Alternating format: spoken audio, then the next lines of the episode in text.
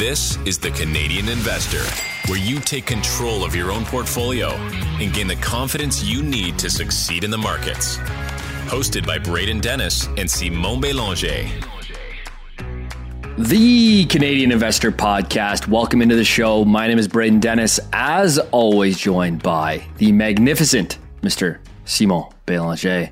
Good sir, how are you? We have an electric episode today. You're going to talk about target date funds and like you know people are thinking is this a good option? They've seen they've seen this offered through the years and maybe not known what it is. And so that's going to be a good little segment. I'm going to talk about nick sleep and his uh, awesome letter to warren buffett. And then we're going to go into stocks on our watch list fan favorite you have a great name here to talk about, and I yeah. have what I'll call a surprising name to be on my watch list. So make sure you keep listening. We'll each have. it's not meant to be a stock pitch, but it's meant to be a segment where you have our attention, company X, Y, or Z, and it's it's time to do some more digging. How we doing, man? I haven't uh, we haven't chatted in like a week or week or two weeks or so. Yeah, I'm doing good. Yeah, like I was saying, just did a presentation for my work for pension and then we're recording. So I feel like I'll be drained after that because I love presenting and stuff like that, but it is very draining. Like you feel a bit tired afterwards. But no, aside from that, just doing talking, good. Talking a lot in general is like draining. Yeah. Well, especially if you're using your, you know, there's talking just to talk, but when you're using actual brain power, it does take a lot of energy. That's where you realize that the brain is quite the muscle. I was wiped. I did 17 meetings in basically mostly one day on Monday. I was in New York. I uh, I met our buddy Kevin O'Leary as well, by the way. So we talked. Fellow Canadian the, Kevin O'Leary. Yeah, yeah, that was my intro. That was my intro. I met him in the back room of this conference that we were sponsoring. So it's pretty sick. I got like a photo of Kevin O'Leary doing a presentation. And then it says sponsored by FinChat. So it's just kind of like eh, it was cool, you know, like whether whether you like the, the Kevin O'Leary TV personality or you know his his FTX issues in the past, which a lot of people were asking about him about that by the way on the on the panel, which is to no one's surprise. But you know, as a Canadian kid growing up watching Dragon's Den, it was a bit of a full circle moment. I thought it was pretty awesome. No, I think it would have been pretty cool. I mean, I don't think he's going to be answering questions on that for the next several years. Probably it will come back up when there's like a Netflix documentary on it. They're probably going to get someone to play him, or maybe he'll agree to actually star in it if it's a documentary. Well, dude, he was answering questions. He was saying yeah. like he was remorseful about it or whatever. I, I yeah, I can't really recall exactly, but he said it was a mistake and you know, you know, uh, being in the same room as Kevin O'Leary and just like off camera or whatever, and you're in a group of people in a circle, and he just owns the room and the fact that like everyone's in a circle and everyone's just asking him questions because, well, he's the the main event there. Yeah, but he is such a compelling and persuasive storyteller. It is like it's a clinic to watch. Like I, I was just kind of blown away by like his his actual talent of being a, a phenomenal storyteller. And no matter if you would, you left like whatever he was saying with like, yes, I agree. Like that's how persu- even if you were like, you're not on the same page at all. Like he's so persuasive and uh, you know obviously a very talented guy. All right, let's get into uh, target date funds. Yeah. This is one of those jargony type offerings that you might have heard at work. Yeah, exactly. So target date fund, people may be familiar, especially if they have defined contribution pension plans. They're pretty common. They tend to be like even a default option for people because what it does, it's you uh, pick a fund. Typically, you'll pick a date that will be close to your retirement, and then the fund will adjust automatically the asset allocation to more equity heavy when you're younger, and then slowly you know, increase fixed income until you reach retirement. I think it's a really good option for a lot of people, people that really don't know much about investing. They, you know, might not want to learn about investing. They just kind of want to set it and forget it. I think it's a really good option for that. I think I may have talked about these funds before once on the podcast. The reason why I'm redoing a segment is I know we've had new listeners, but uh, recently I noticed that BlackRock was actually just started offering an ETF version of it. And to my knowledge, it's the only one. I looked, I looked at Fidelity, I looked at all the big asset manager, even Vanguard. And feel free, people, if they know of other options than the one from BlackRock, which is the iShares LifePath. But the it just started in October, so it's just a few weeks old. So it's very new. So it's it's actually a pretty compelling option for ETFs for people that want to maybe do self-directed, but really like do the bare minimum and have essentially professional money manager kind of adjust it automatically over time.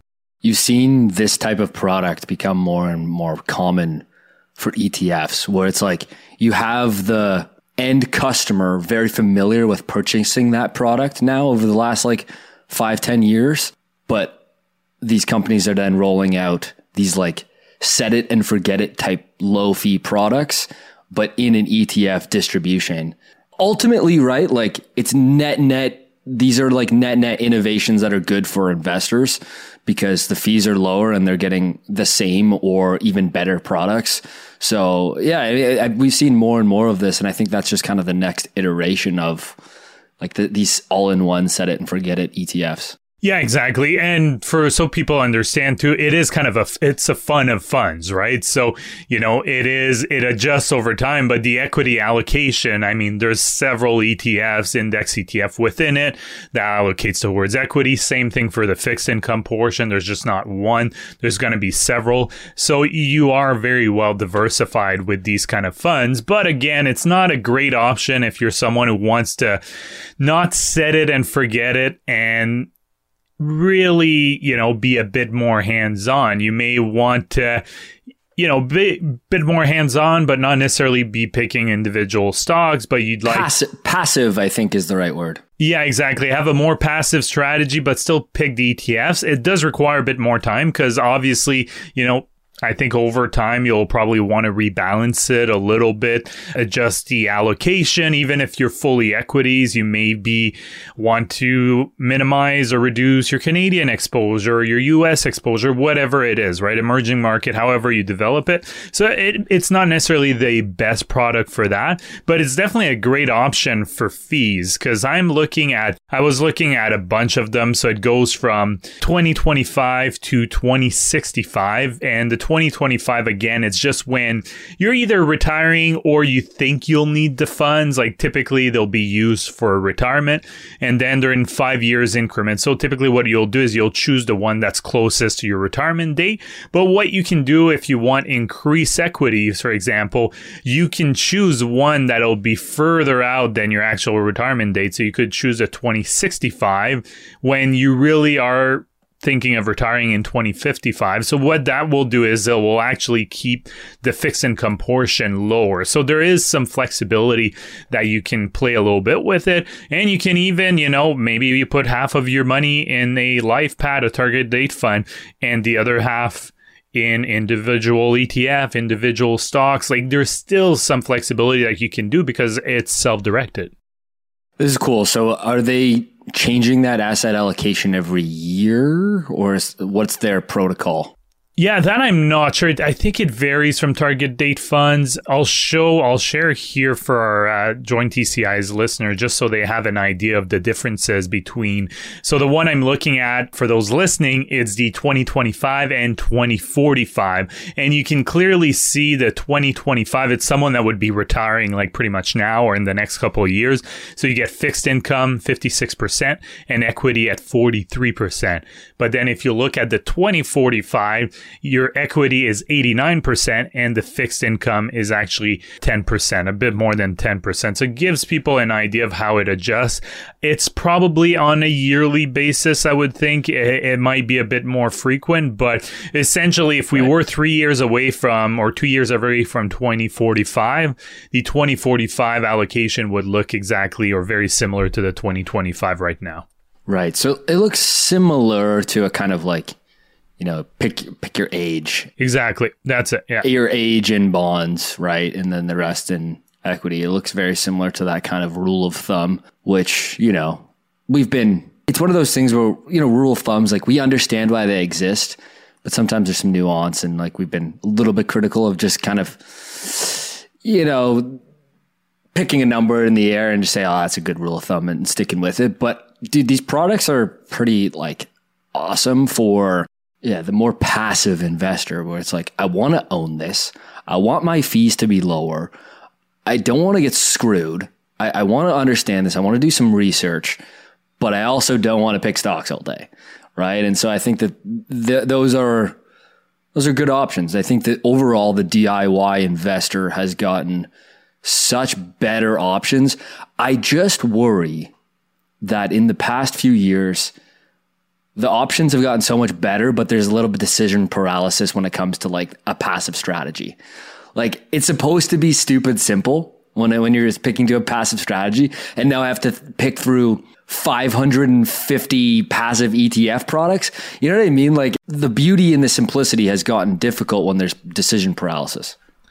You know, and I think that's that's exactly. It. I mean, at the end of the day, even if you don't think about just index ETF, ETF as a whole, there's probably what tens of thousand ETFs to choose from. It's it can be overwhelming, and I think these target date funds, for me, the perfect candidate. You know, I'm sure you know friends or family. I I know friends and family that are with mutual funds with banks, and they may realize that they're paying very high fees. This is a fantastic option because oftentimes the option with a bank will have a similar asset allocation, but they're paying two, two and a half percent in fees, where this is 10 basis points for most of them, 10 to 15 basis points. So you're essentially reducing your fees almost to nothing compared to what the bank is. And you know, for a lot of people thinking of switching, I think a lot of it is, you know, they they get scared a little bit which is fine. I mean, the unknown is, you know, people can think about their whole life. Whatever you go, you go on a trip on your own, you know, it's kind of scary at first, but oftentimes, you know, so those are the best experiences and decision. But doing the leap can be very scary. And a product like that can minimize the amount of work that they have to do and still have a very comprehensive product that, you know, adjusts over time. Obviously, personally, I think the fixed income is pretty high when you get close to retirement. That's just my personal personal belief. But again, compared to what the mutual funds would put you into, it's very similar in terms of allocation, but at least you're saving on the fees. So typically your outcome will be much better because you don't have to make up that extra 2%. You know what's very popular is the Vanguard all in one asset allocation ETFs, like yeah. VGRO yeah, which yeah. is like 80 20 equities and bonds. And then people will just, you know, self directed move it to the more, you know, the higher allocation of bonds, less allocation of equities as they go, kind of self directed. This is basically just kind of doing that for them. Exactly. I prefer I prefer the the former than the than the latter because I'm assuming yeah. there's a, a an advantage in fees and you're going to know your situation better in terms of risk tolerance. And dude, what what if you what if you can retire at 50? What if you can retire at 45? You know, like that's why I think it's just better to do the self-directed passive route? Yeah, no, I I mean I definitely agree with you. For me, I think if I have friends and families that come to me, I would probably recommend the target date if I know they're very limited in knowledge, they don't necessarily want to put a whole lot of time. I think this is the the perfect kind of set it and forget it. That's the way I see it. And yeah. you can always if they decide to retire early, you can always sell and switch out to a date that makes more sense. True. So uh, that's because these again, are liquid. These are liquid ETFs. Yeah, exactly. That's it, and that's why I think it's for a very seg- specific segment of the population. I think this is a great option. Unfortunately, it's only in USD. So that's I think that's a plus, but it could be a downside for people because right. they, yeah, yeah. they still have Depending to con- who you ask. Yeah, exactly. so they have to convert to USD, but still, I, I really think this is a solid option for a lot of people. But again, with you, I think if you're willing to put a little bit of time, then the passive strategy with, you know, once in a while rebalancing yourself, I think is more optimal, but you have to put in a bit more work. So that's kind of the gist of it. I will put a link in the show note if people are interested that shows all the different funds that they have. They even have one that you essentially you put when you're into retirement. That's even a bit more conservative. Very cool. All right, let's move on to the Nick Sleep portfolio and his letter to Warren Buffett. So the Nick Sleep is a you know a fairly famous investor at this point. He and a partner ran the Nomad Investment Partnership, and his annual letters have become very famous because they're extremely well written and he had pretty amazing returns during that time. They ran the firm for 13 years before winding it down. They made their clients about $2 billion in the process. And over that 13 year period, they returned 921% and the MSCI World Index, because they're out of the UK, returned 116%. So basically, almost almost 9x the performance of the market. And so that works out to a 20.8% compounded annual growth rate on the fund for those 13 years. So pretty, you know, pretty great performance. Of course, you know, once you're over that 20%. Now, there are a lot of fund managers, not, not, not, not a lot. There are many fund managers that are able to achieve that kind of time frame. But once you get over the time, once you get over the 10 year time period, now it's a little bit more impressive. I'm still more impressed at the people who maintain like 16% over like 30 or 40 years. Like those, those are like extremely amazing track records, like wealth beating, like world changing types of returns. I mean, even, even like 11% plus on a consistent basis. I think for me, that without is doubt. amazing. Even I'm just talking just, about like yeah. Hall of Fame, oh, you know, yeah, Kareem Abdul Jabbar numbers here, right? Like, you know, like the Mount Rushmore of uh, Connor McDavid in 10 years. Yeah. yeah, exactly. Uh, you know, him and, him, and Bedard, him and Bedard. But the, you, you, know what I'm getting at here, right? Like, yeah. of course, those 11% or even just market returns over 30, 40 years are world beating. But once you get, you know, four or five percentage points, uh, over a long time of outperformance, you're you're in a kind of an elite category. Today, Nick Sleep has post wind down of the fund, he owns three stocks and he's a 13F filer. So it tells you how rich he is. rich, uh, well, I, I, guess the fund, all right? Like his, yeah. the family office that he's managing right now is three stocks. It's one third Amazon, one third Costco, and one third Berkshire. And basically does nothing like literally nothing. I think it's been that for several years. Amazon's now 38% of the portfolio, Costco's 34% of the portfolio, and Berkshire's 28% of the portfolio. And so I, I, did some rounding up with decimal points there. So hopefully we got to 100. But it is just three stocks, super concentrated, does nothing, and, and it's pretty great. So during that run, Berkshire is a huge you know, Warren Buffett's company is obviously a huge part of his portfolio now, but it was a huge part of the portfolio and a huge part of the returns during that time stretch as well. And so I'm going to read the letter. It's a little bit long, but it's not too bad, just like two paragraphs here. And then the response from Buffett as well. Dear Mr. Buffett, after 13 years of running the Nomad Investment Partnership, Zach and I, who is partner, have decided to close the fund. The process requires us to return the cash. So after many years as shareholders in Berkshire, over 10, we recently sold our shares. It appears to all the world that the performance of Nomad what has enjoyed over the years was created by Zach and me. This is not the case. As time goes by, the performance that our clients have received is the capitalization of the success of the firms which we have invested in. In other words, the real work is done by you and the good people at Berkshire. One more part here. The purpose of this letter is to say a bit, a very big thank you and to let you know that you have made a real difference.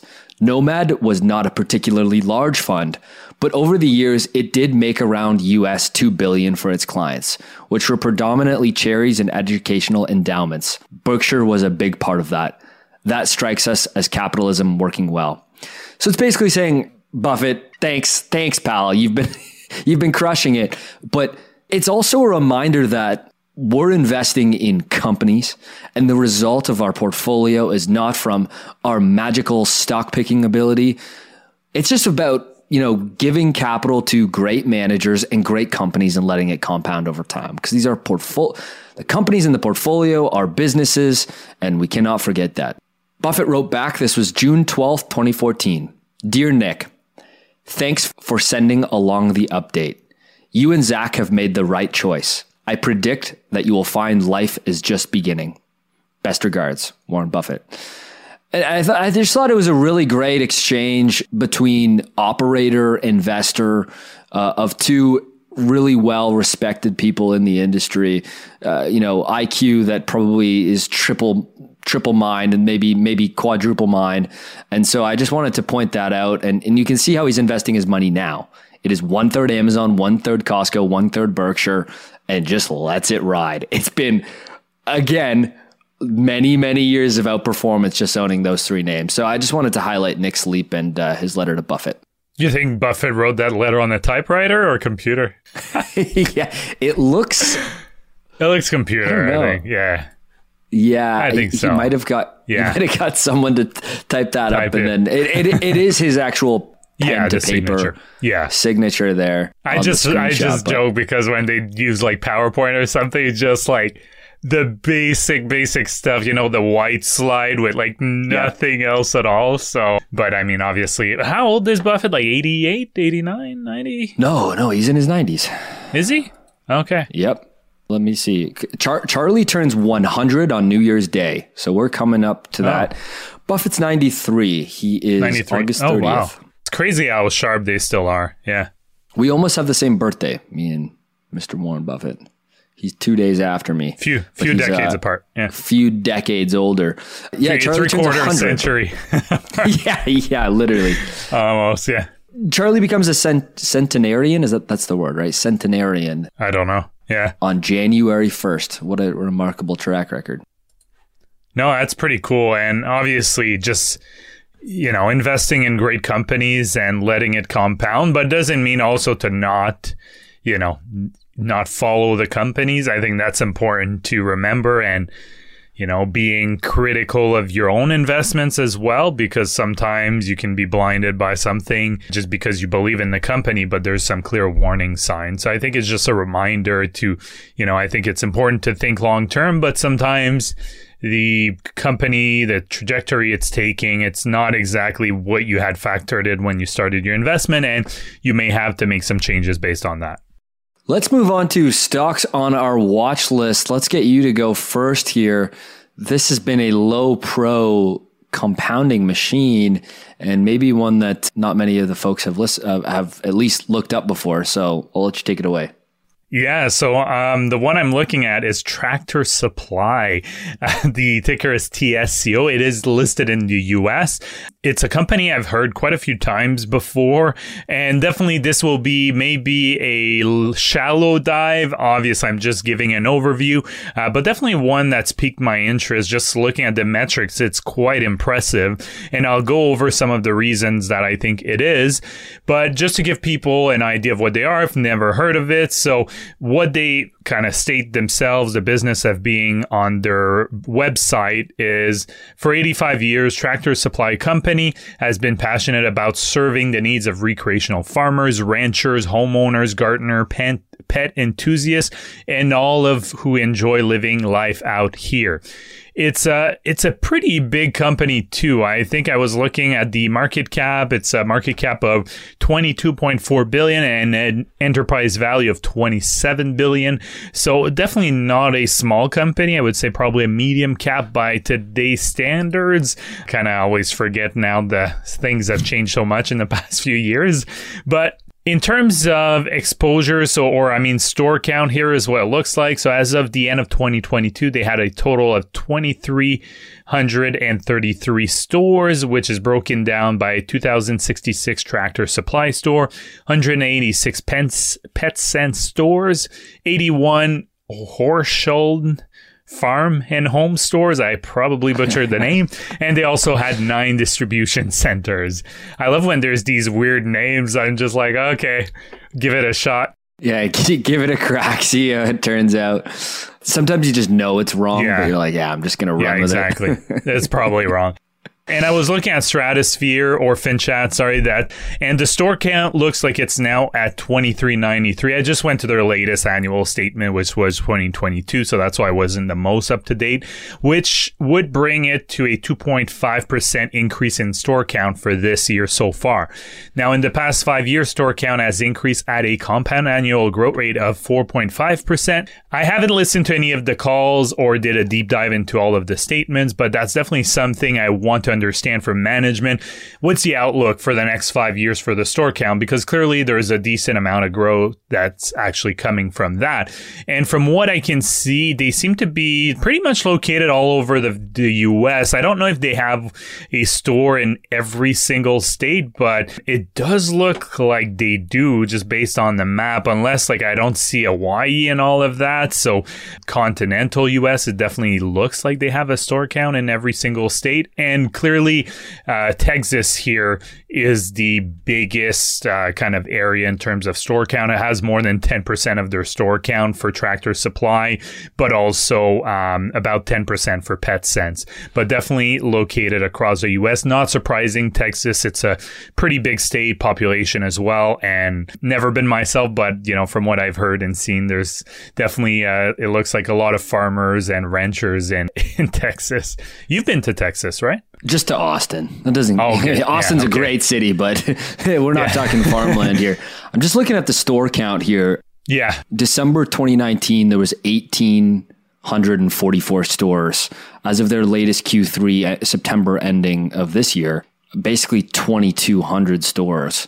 So they've been they've been adding like do some quick math here, like 20 a quarter roughly sometimes more like in this uh, in Q4 of 2020 maybe they did some acquisitions because in 2022 and Q3 and Q4 so the end of last year they went f- they basically built 150 stores. So I don't know if they bought something there and rebranded them but they have been like aggressively improving this footprint over time yeah, exactly. And I like I'm showing on for Joint TCI here. So you have back in 2018, so the last five years, they had what like 1765 stores, and then you're close to 2200 trailing 12 months. So definitely really impressive what they they've done in terms of store count. They seem to have a good strategy because, like I'll talk uh, later, their profitability metrics are quite good. Whereas sometimes when there's too many too much expansion, I can really hit the margins if it's not done properly. But for them, it looks like they've, again, without doing a deep dive here, it does look like they've found the, the right kind of mix. In terms of metrics, I talked about the market cap before, but the trailing 12 month PE is 20. Over the last five years, that's actually a pretty good PE for this company. If you look at the historical five years, it ranged from 14.5 in March of 2020, which we all know why that probably was the case, to 29 as it peaks. So I would say it's almost always in the 20s in terms of range. Of course, this is trailing, so you have to use use that with a grain of salt. It's not forward looking. EV to free cash flow of 52. Now it's hard to say for this part because it, but it does seem somewhat re- reasonable for the past five years for this company. So it's hard for me to say whether I think it's cheaper or not from that perspective. Over the last five years, uh, sales have grown at a compound annual growth rate, so a CAGR of 14%. Diluted EPS has increased at a CAGR of 20%. Free cash flow per share has increased at a CAGR of 18%. So I don't know about you, but they're doing something right. yeah, those are some really solid growth metrics for a company that is, you know, fairly mature. I mean, it's not, it's, it's, you know, it's not at clearly reached maturation growing those numbers, but it's also not a retail concept that they invented last week.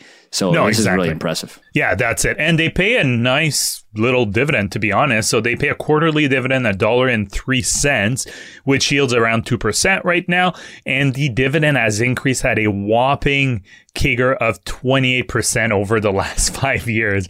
It's, it's massive. Like you, you check the dividend increase and it's been something else. And they've also been buying shares pretty, pretty regularly. And their free cash flow per share was, everyone knows if you've been listening to the podcast, has been increasing very nicely over time as well. So if we're looking uh, in the past 10 years, you were looking at 80 cents a share and now trailing 12 months at 740 a share. It kind of peaked in the in 2020, which I'm not surprised, right? A lot of their items were probably in hot demand because of the COVID-19 pandemic. So there was like a big boom there and kind of went back down. But if you remove 2020, it's actually pretty much steady way up. So pretty impressive from that standpoint. And the first thing the first thing I look at here for these retail concepts, right? Because you know, you grow the business by new store counts. You're looking for some organic growth as well. I don't know if they break that out. I'll have to look at the KPIs, but you're you're looking at the return on invested capital for this business because you know you're looking at the success of like a Dollarama or other retail concepts where it's like they're in rapid expansion mode. You know, opening 20 a quarter, like 150 in 2022 maintaining a 21% five year average return on invested capital means that the unit economics of store openings are really good. Like ni- it's 19% for Dollarama. And we're talking about like some of the kind of best, best in class metrics in terms of store openings and the unit economics around that. So there's a, you know, it, it creates value by adding more stores, like clearly. Yeah, exactly. And, you know, one other thing that I think is really impressive is their gross margins and operating margins. So if you look at the last 10 years, gross margins have steadily increased from 34 to 35.6%. So just very slowly, but you can definitely see the increase. And then operating margins have held pretty steady at right around 10%, dipped a little bit around 9% in 2017 to 2019. But aside from that, last 10 years right around 10%. So it's telling me that they're able to, like you said, open these new stores, but also keep their margin, especially with inflation that we've seen the last couple of years. That's even more impressive. And in terms of share count, uh, they've decreased their share count at a annual growth compound annual growth rate of 2.4% over the last 5 years. Again, that's very impressive and they're clearly, you know, giving back to shareholders in the form of buybacks and dividends, returning a lot of capital. And their total returns are just like, they're very impressive. Over the last five years, it almost like pretty much doubled the returns of the S&P 500. Not quite. So 141% total returns versus 79% for the S&P 500. So this, I mean, it ended up being a bit more of a shallow drive here. And I know like I put in, or I think you added in the comparable sales growth. So definitely that has dipped a little bit in recent quarters. But again, given the economic environment, I was looking at their their earnings release, the latest one. I think it was flat comparable sales growth. But looking at other retailers recently, that's actually pretty good in this current environment to have flat comparable sales growth, that's much better. I mean, it's way better than a Canadian Tire. I know it's not the same, but it's also better than a Home Depot. So I think it's something to keep in mind that yes, it may be not growing as as robustly as it did from a comparable sales, but the fact that they're holding up pretty nicely, I think that's worth something. What is happening in 2020 there with the, the same store sales growth? It goes absolutely bonkers, nearly 40% yeah. that, that, that has to be COVID, right? Yeah, I guess it's just like home improvement and yeah. yeah, landscaping. You know, everyone and their brother and sister was getting a pet, like all these things, right? That were that were big tailwinds for them. So that that would be my assumption. I mean, I would have to go back, but I think that's a pretty safe assumption to make. But that's it. That's yeah. my the stock on uh, you know on our radar, on my radar at least. Uh, I know it was a bit of a shallow dive, but the more I kept reading, the more I kept researching. But I wanted to keep it not too long at least. Yeah. No, very cool. I mean, I, for me, you're looking at this thing. They have an interesting. For those who are unfamiliar with the the store, I've been to one before. And are you familiar with Home Hardware in in Canada? Yeah. Oh yeah, yeah. the Home Hardware Building Center. It, it's like that where it's not in very. It's not typically in big urban centers. They they will go into the rural areas where they don't have to compete with Home Depot. And so yeah. where, there's not enough population for Home Depot and Lowe's to, to, to set up shop. So they, they really thrive in kind of like more rural areas, the same way that Home Hardware's playbook here is in Canada with more rural areas. And of course, they, they'll have some urban locations as well, but that's the bread and butter where they're, you know, competing with Home Depot is hard. Yeah, a lot of the items would overlap, but they have some differentiators, right? Like they, they offer like, you know, livestock food. I think like I heard someone saying a while back, like you can even buy like chicken and stuff, I think in some some of the locations, right? When it comes to farming, yeah, you're right. Yeah. That that is a differentiator because that's their roots, but they've really they've grown well p- past that into you know you can go buy a barbecue you know you can buy oh yeah, yeah, yeah. you can buy hardware you can buy lumber i'm pretty sure so yeah But no, it was uh, kind of fun. I'll definitely try to dig more into that. I like the name you've picked. yeah an interesting How- name How things have changed, huh? Yeah, how things have changed. Well, I think that that's a great place to start. So I got off the plane back to the Toronto City Island Airport. You take an underground tunnel under Lake Ontario to get back to the mainland. If people are familiar with Billy Bishop Airport, and you take an elevator up back once you've made it onto ma- mainland. You, you take a bunch of escalators, and it's a very small airport, right? Like there's only there's not multiple planes taking off or anything. Is it Like, still just it- Porter there? Porter and Air Canada? Okay, okay, yeah. Because it used to be just Porter, I think, right? Think so. Yeah. I've taken both Porter and Air Canada from there, but mostly Porter Airlines from there. I don't know if there's anything else, but anyways, it's it's a the point I'm trying to get across is a small elevator. They move everyone through an elevator when you get off the plane, right? Like it can't be, it can't, they can't do that at Pearson International. So I kid you not, every single person I'm talking 10 plus people. It's a big elevator. Went on their phones and at the same time, everyone, like all at once, like some dystopian Black Mirror shit, simultaneously, everyone pulled up the Uber app to get their car. You know, you, you, you got going to get picked up from the airport. And it was one of those anecdotal moments where you, as an investor, go, I got to take a look under the hood. You know, I got, I got, I got to just hop on Stratosphere and start looking just one more time. A name that I've just not, I've, I've passed as an investor so many times. So of course, we're talking about Uber, you know, the brand that everyone knows and the, the app you probably have on your phone. Or or Uber, as the French would say. Is, is that right? I don't know. I assume because uh, especially in France, they love like saying English words, but with a French, like very clearly, like they'll say instead Oh, of saying yeah, parking, just to let you know. yeah, they'll say you'll be talking French, and then they'll say parking. They say it with Ah. like, oh yeah, yeah, yeah. That's uh, I love French Canadian accents. I, I, I well, I more love French. French from France. If you go in Canada and you get francophones, they'll usually like use an English word, but they'll say it the like English way. But then the rest Right, is all right. in French. Yeah. Right. So I'll set the stage with I never thought Uber was going to be a good business. I, I you know, I, I looked at the statements when they went public. I looked at their S1. I, I, I reviewed it for four or five quarters after being public in 2019 and then into 2020. And I never thought it was going to be a good business. I've been very critical of the cash burn. You know, they're burning what, like four or five billion in in cash a quarter. It was out, out of control, and I was very critical of the unit economics overall.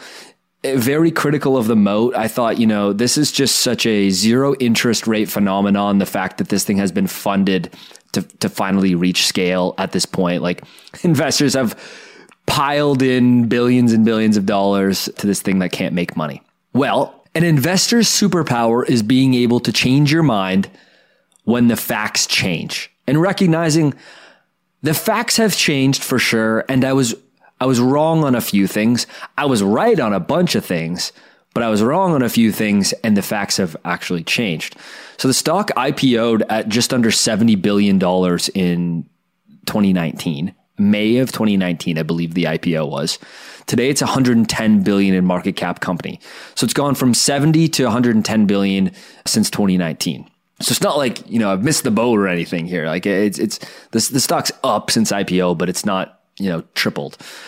And I think it is a significantly significantly better business than when it was in 2019. If you look at the revenue growth rate since then, the business grew revenues by 56% in 2021, 86% in 2022, and now uh, 23% trailing 12 months. So it's, it's, it's really, it's really died down a little bit.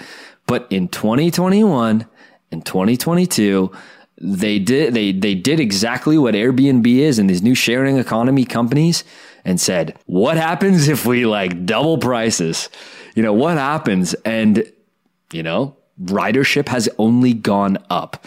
So EBITDA, you know, earnings before interest, taxes, depreciation, amortization has been negative, negative, negative, negative every quarter basically until Q4 of last year.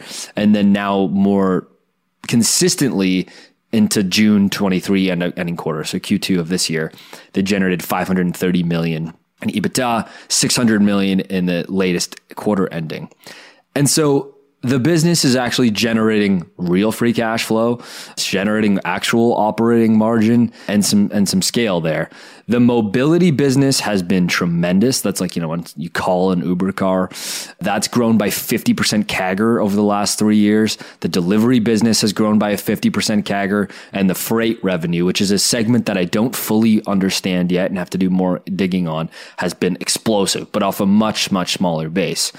The total Uber trips on the platform dipped as low as 737 million in the quarter ending June 20, 2020. The latest quarter, they did 2.4 billion trips on the platform. So ridership has gone out through the through the roof. While here's the kicker, during that same time frame, their take rate so, you know, the money that they take of, of money spent on the platform has gone from 15% to 27%. So the take rate has expanded dramatically while trips have gone up. That is a recipe for actual operating leverage in the business. Now, how have they been able to pull this off? What are the actual facts that have changed? Competition has been crushed. Lyft is like what? How many quarters away from being bankrupt? Take rates have been flexed from the low to mid teens to the high 20%.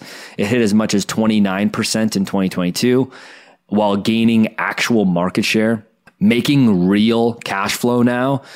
And they can potentially now, uh, first quarter over quarter, where they stopped diluting shares shareholders and the share count actually went down.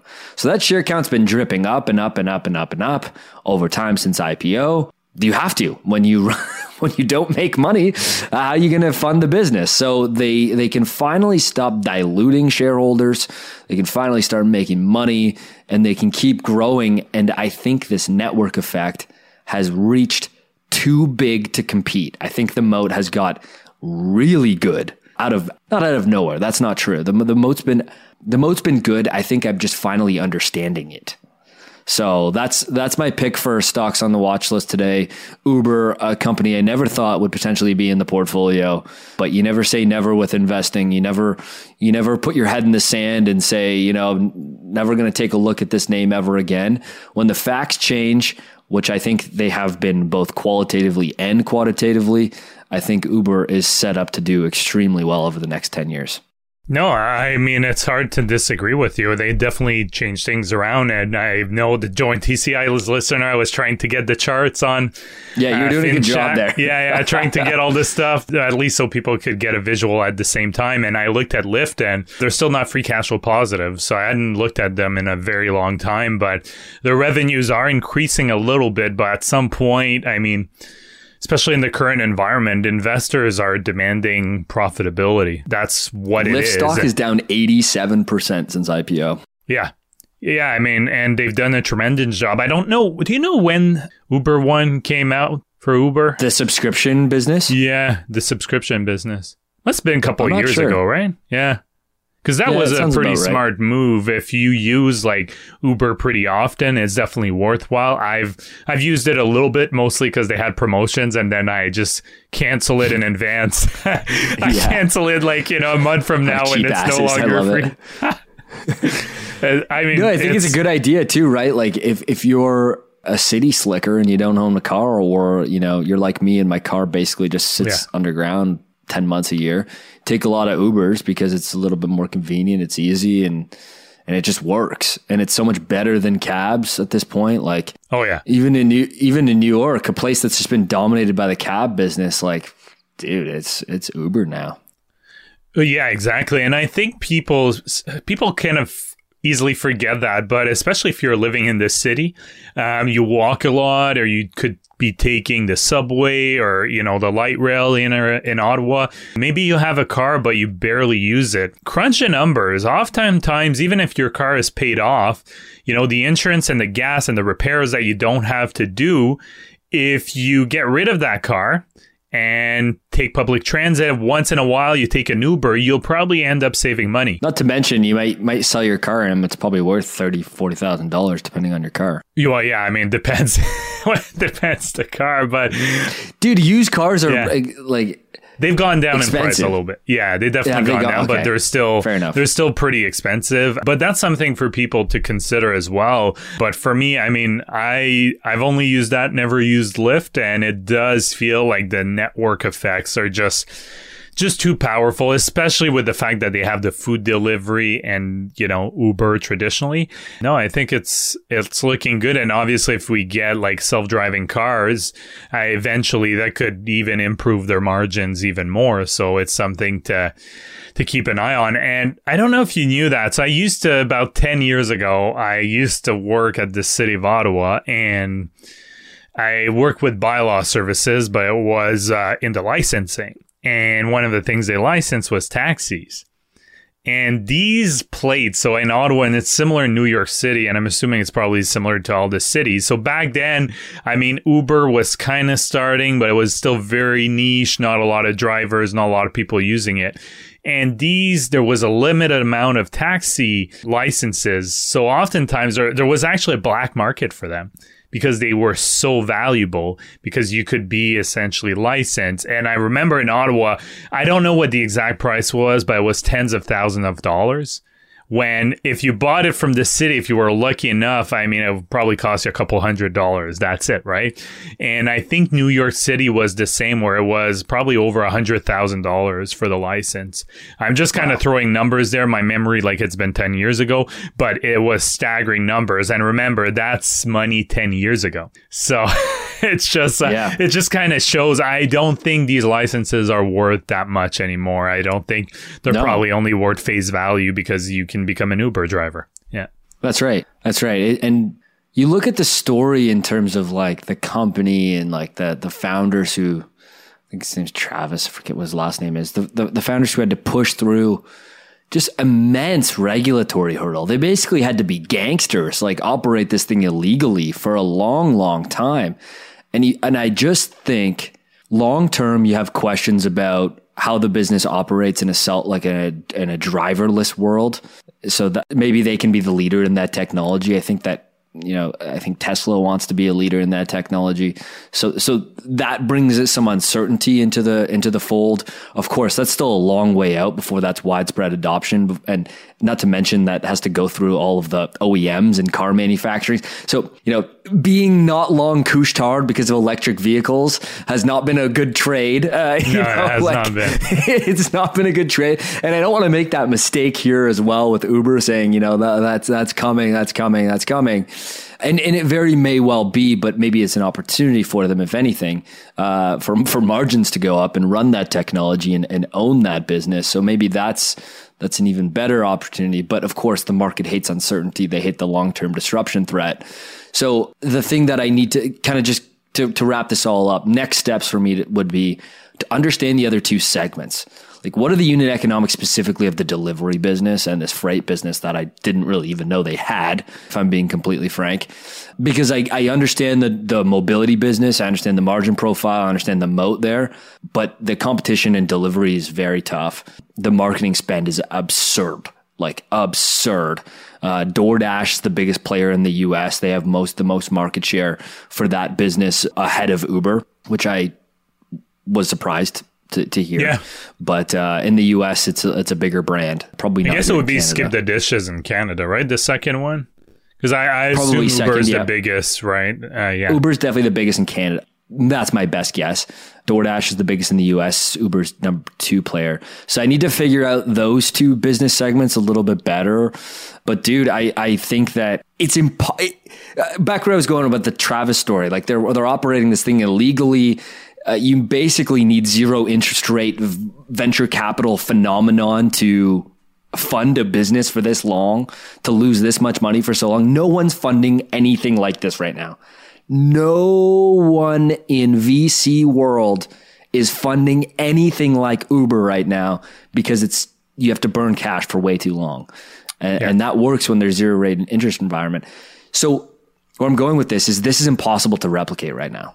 Like th- this moat is incredible. And, and so I got to just do a little bit more work, but it's a fascinating company right yeah, now. I mean, it's amazing because you have to, people probably don't realize, but there were taxi unions, the amount of pressure that governments got, local governments for banning Ubers early on. There was a lot of stuff that they had to kind of push through. You know, I don't know, maybe sometimes they were kind of tiptoeing the line of what you should and should not do. But again, right now it, it's looking pretty tremendous. I thought actually you were going to say you're going to try to be an Uber driver for a little bit just to see.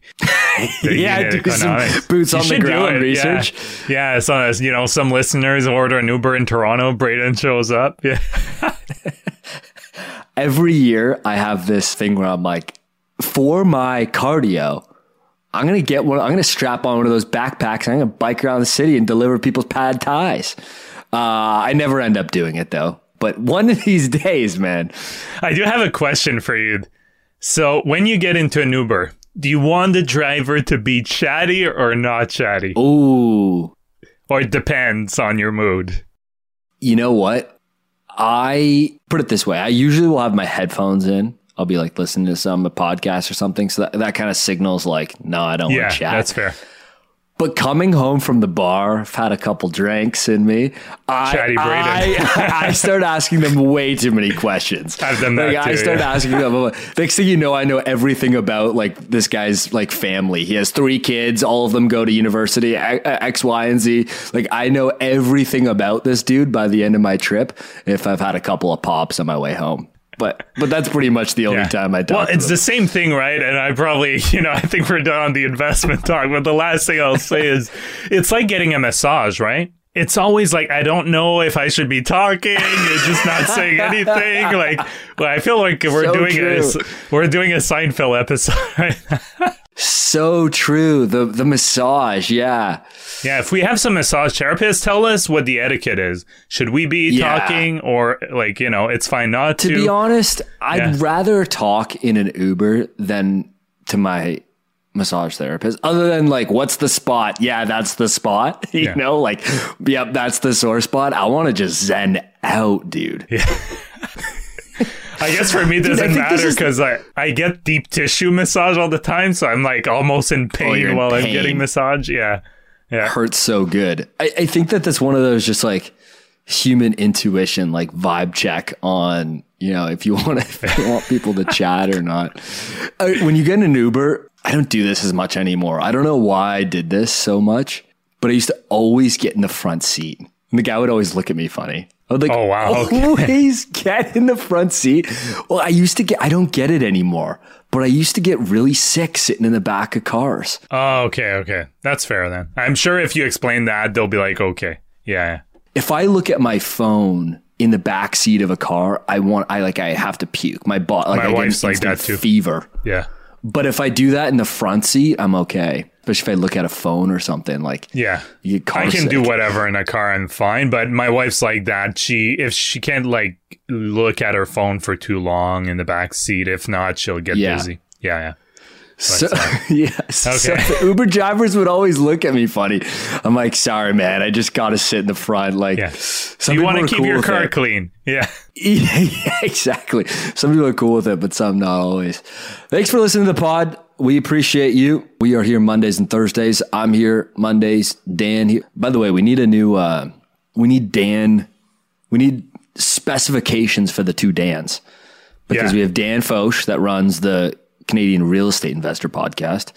We have Dan Kent who runs the Thursday episode of this podcast. We'll, we'll have to talk in our internal Slack and get like nicknames for them because we can't just keep doing Dan. Yeah. no one, I don't know what you're talking about half the time. When you're like, "Oh, I was talking to Dan about this," I'm like, "No, I, I try I just to have to figure out it. if it's bear, if it's bearish. I know which Dan you're talking to." Okay. yeah, that's pretty easy. Yeah. So uh, we'll have to figure that out. But thanks for listening, folks. We appreciate you. We'll see you in a few days. The Canadian Investor Podcast should not be taken as investment or financial advice. Braden and Simon may own securities or assets mentioned on this podcast. Always make sure to do your own research and due diligence before making investment or financial decisions.